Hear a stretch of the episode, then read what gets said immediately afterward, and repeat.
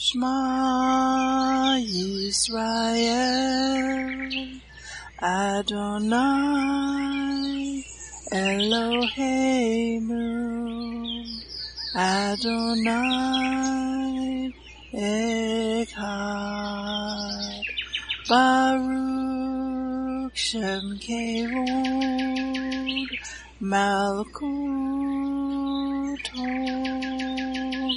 Leolam Vaed Hear, O Israel, the Lord is our God, the Lord is one.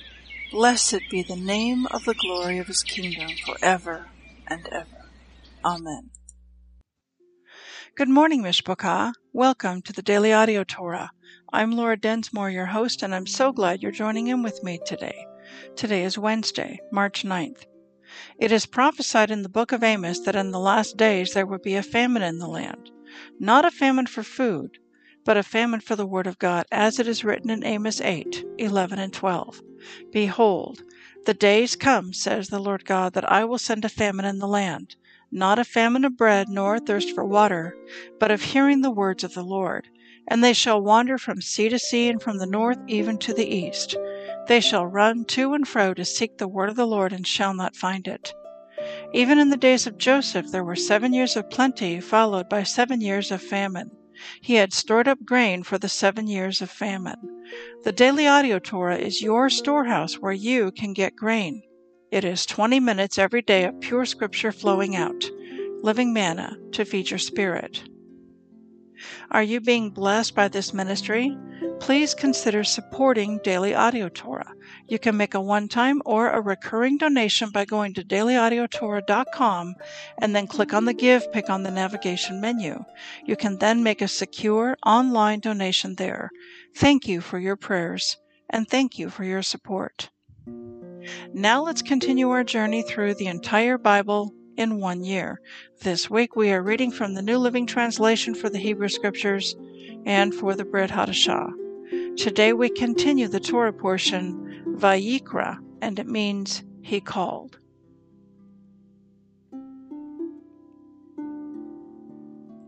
Leviticus 4 1 to 18.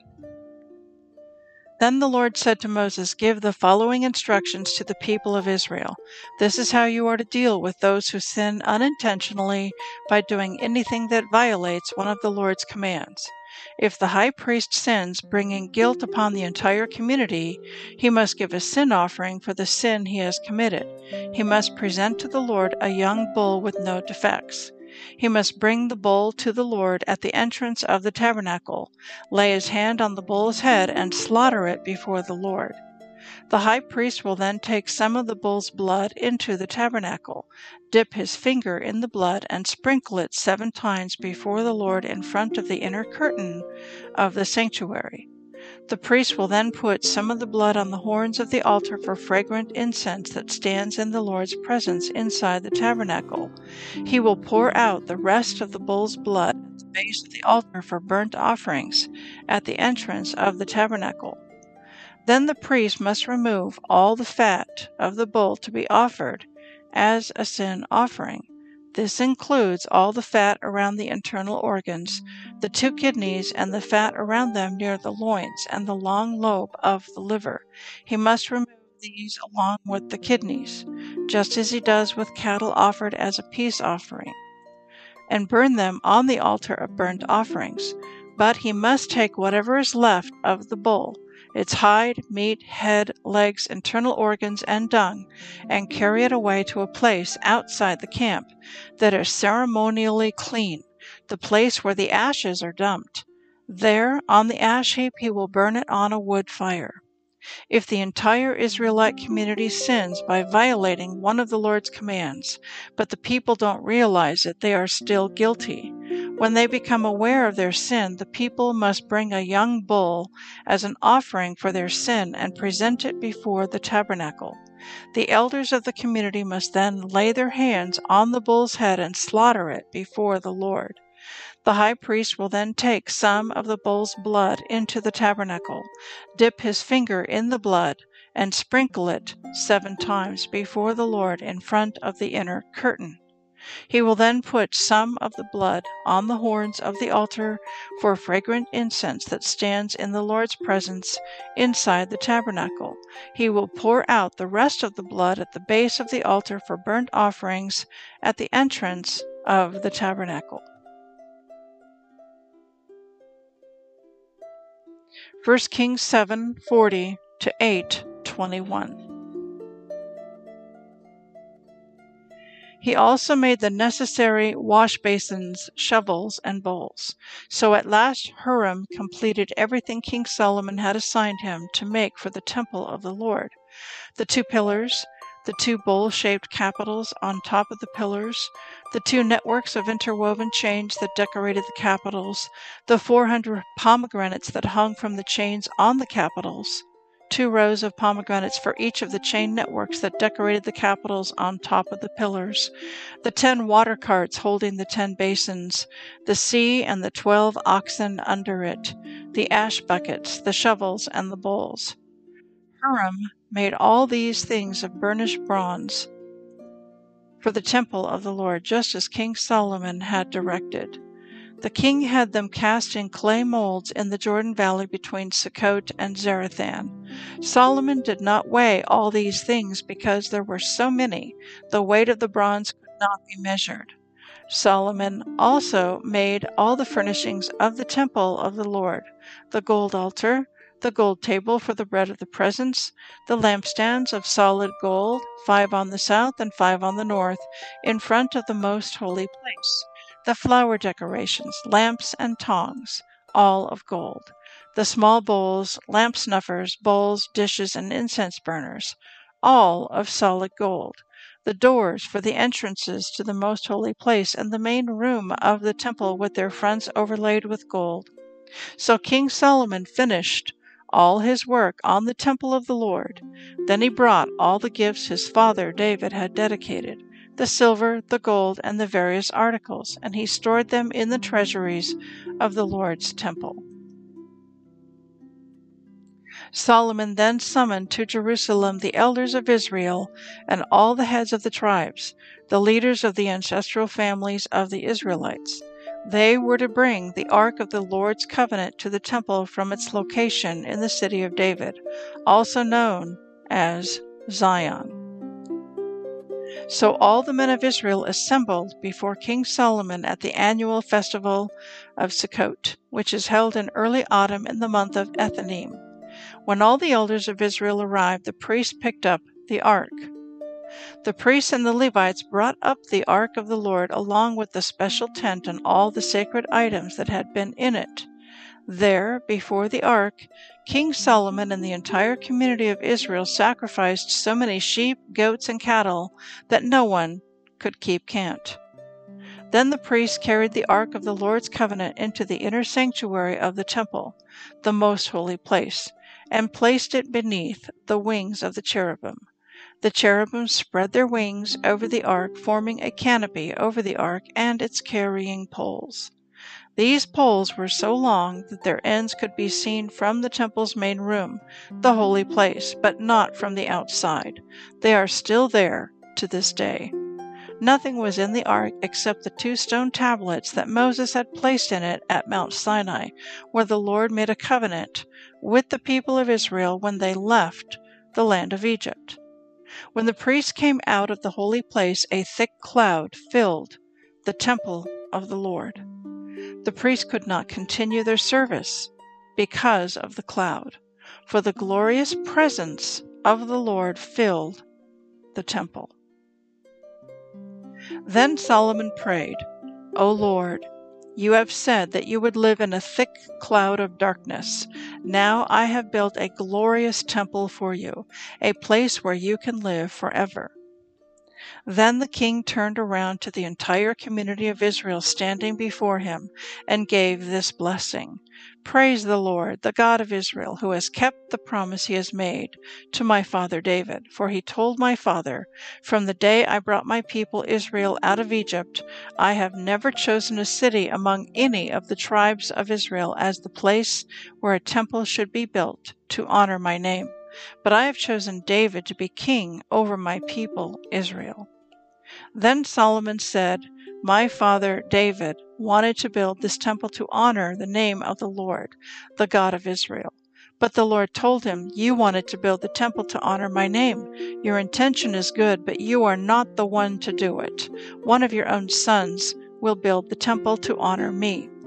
And now the Lord has fulfilled the promise he made, for I have become king in my father's place, and I now sit on the throne of Israel just as the Lord promised. I have built this temple to honor the name of the Lord, the God of Israel, and I have prepared a place there for the ark, which contains the covenant that the Lord made with our ancestors when he brought them out of Egypt.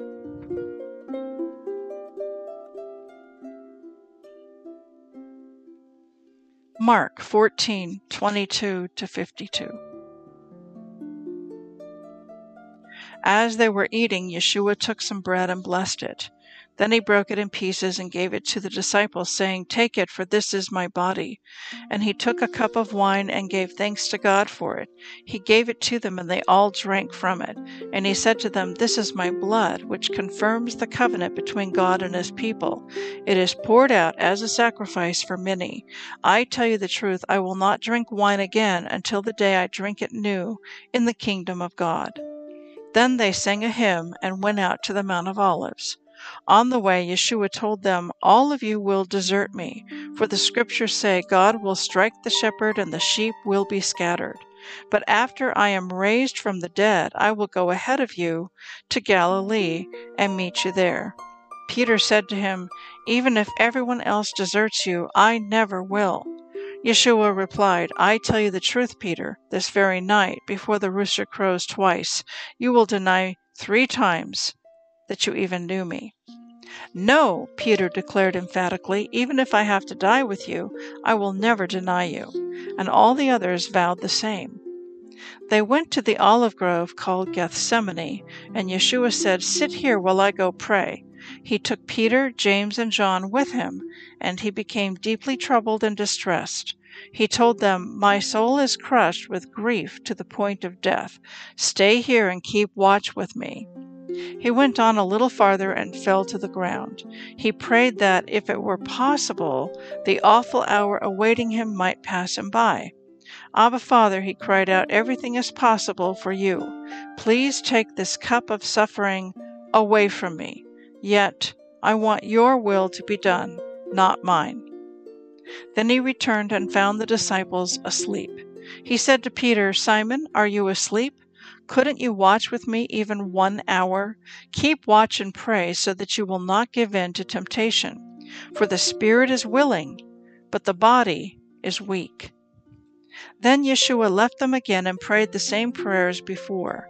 When he returned to them again, he found them sleeping, for they couldn't keep their eyes open, and they didn't know what to say.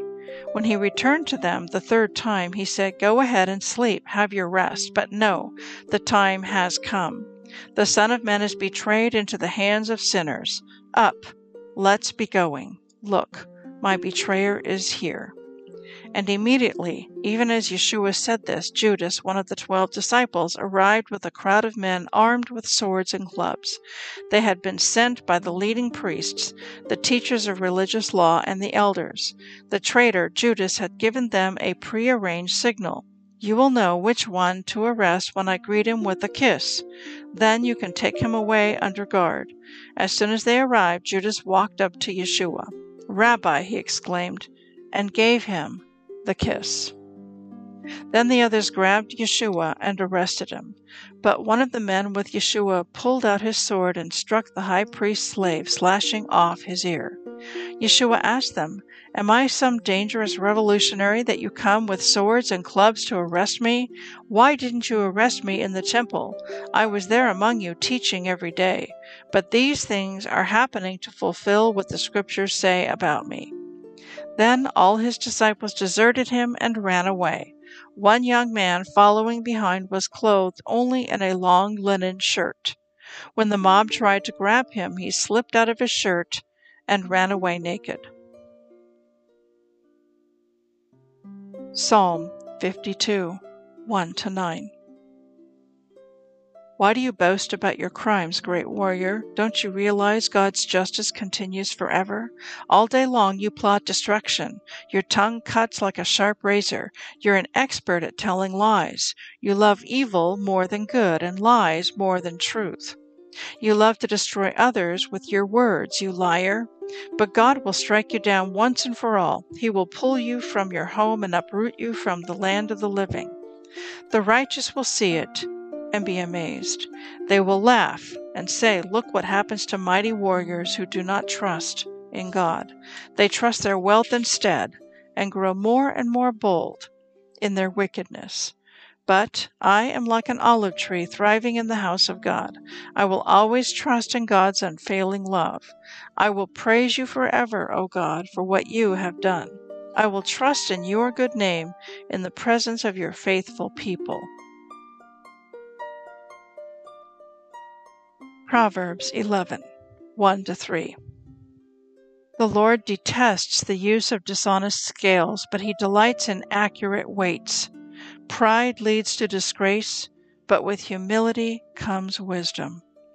Honesty guides good people, dishonesty destroys treacherous people. 4 3 2 1. I want to speak to you today from our reading from the Haftorah portion from 1 Kings chapter 8. And we're going to zoom in on 1 Kings chapter 8, verses 9, 10, and 11. Nothing was in the ark except the two stone tablets that Moses had placed in it at Mount Sinai, where the Lord had made a covenant with the people of Israel when they left the land of Egypt. When the priests came out of the holy place, a thick cloud filled the temple of the Lord. The priests could not continue their service because of the cloud, for the glorious presence of the Lord filled the temple. Can you imagine what it would have been like if you had been there and you had seen this incredible cloud fill the place? And it says that the priests couldn't even continue in their services. They ended up flat on their face. This is the culmination of Solomon building this temple with his huge crew of people helping him. And now, this cloud, the very presence, the Shekinah of the God of Israel, fills the temple. There are three other places that I want to take you in the scriptures that mention this cloud. This cloud is indicative of the presence of God. It is His Shekinah, His glory. The first place I want us to look at is in Exodus chapter 40. This is the wilderness tabernacle. And in Exodus chapter 40, verses 34 and 35, it is written Then a cloud covered the tent of the congregation, and the glory of the Lord filled the tabernacle. And Moses was not able to enter into the tent of the congregation because the cloud abode therein, and the glory of the Lord filled the tabernacle. And when the cloud was taken up from over the tabernacle, the children of Israel went onward in all their journeys. But if the cloud was not taken up, then they journeyed not till the day that it was taken up. For the cloud of the Lord was upon the tabernacle by day, and a fire was on it by night, in the sight of all the house of Israel throughout all their journeys. So in the wilderness tabernacle, the tent of meeting, there was this cloud by day and pillar of fire by night. And this cloud by day and pillar of fire by night was with them when they initially left Egypt and they came to the Red Sea. They followed the cloud through the Red Sea. This cloud is the very right hand of God the Father. It is the pre incarnate form of Yeshua. Yeshua is the right hand of the Father. He is the mighty hand and the outstretched arm of God the Father. So we see this cloud by day and pillar of fire by night in the Exodus journey when the children of Israel left Egypt. The next place I want us to look is in Isaiah chapter 4. We'll start in verse 3. And this is future prophetic. It's speaking about the end of days, it's speaking about um, the Great Tribulation period. Isaiah chapter 4, verse 3 All who remain in Zion will be a holy people, those who survive the destruction of Jerusalem and are recorded among the living. The Lord will wash the filth from beautiful Zion and cleanse Jerusalem of its bloodstains with the hot breath of fiery judgment. Then the Lord will provide shade for Mount Zion and all who assemble there. He will provide a canopy of cloud during the day and smoke and flaming fire at night, covering the glorious land. It will be a shelter from daytime heat and a hiding place from storms and rain. So we see this cloud by day and pillar of fire by night that is future prophetic. It will be during the second greater exodus to come that we will see this cloud by day and pillar of fire by night. And the next place I want us to go, where we see a cloud, is in Luke chapter 21. I'll start in verse 25, but the punchline verse is verse 27. And there shall be signs in the sun, and in the moon, and in the stars, and upon the earth distress of nations with perplexity, the sea and the waves roaring, men's hearts failing them for fear, and for looking after those things which are coming on the earth. For the powers of heaven shall be shaken. And then shall they see the Son of Man coming in a cloud with power and great glory. Let's think about that. And then shall they see the Son of Man coming in a cloud with power and great glory. So Yeshua manifested himself as a cloud when he led the children of Israel out of Egypt. We see this glory cloud come and fill Solomon's temple after they finish building it and they dedicate it. This glory cloud, the cloud of God, the glory of God comes and fills Solomon's temple. And then here in Luke, when Yeshua returns for the second time, he comes in a cloud with power and great glory. So this cloud is the glory, the essence, the presence of the God of Israel. I look forward to the day when we will get to see that cloud of glory and great power. Have a blessed day, and we'll see you tomorrow.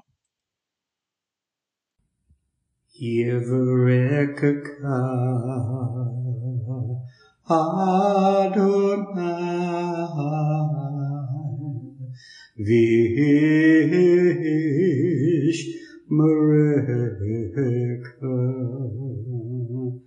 Yair Adonai Panavilaka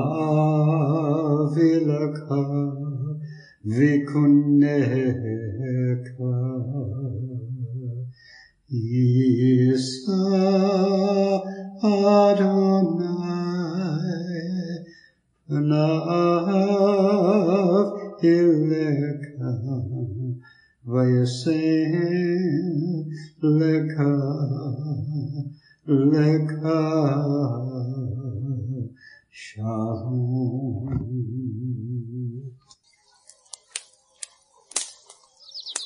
The Aaronic blessing from Numbers chapter 6, 24 to 26. Adonai bless you and keep you. Adonai make his face to shine upon you and be gracious to you. Adonai lift up his countenance upon you and give you peace.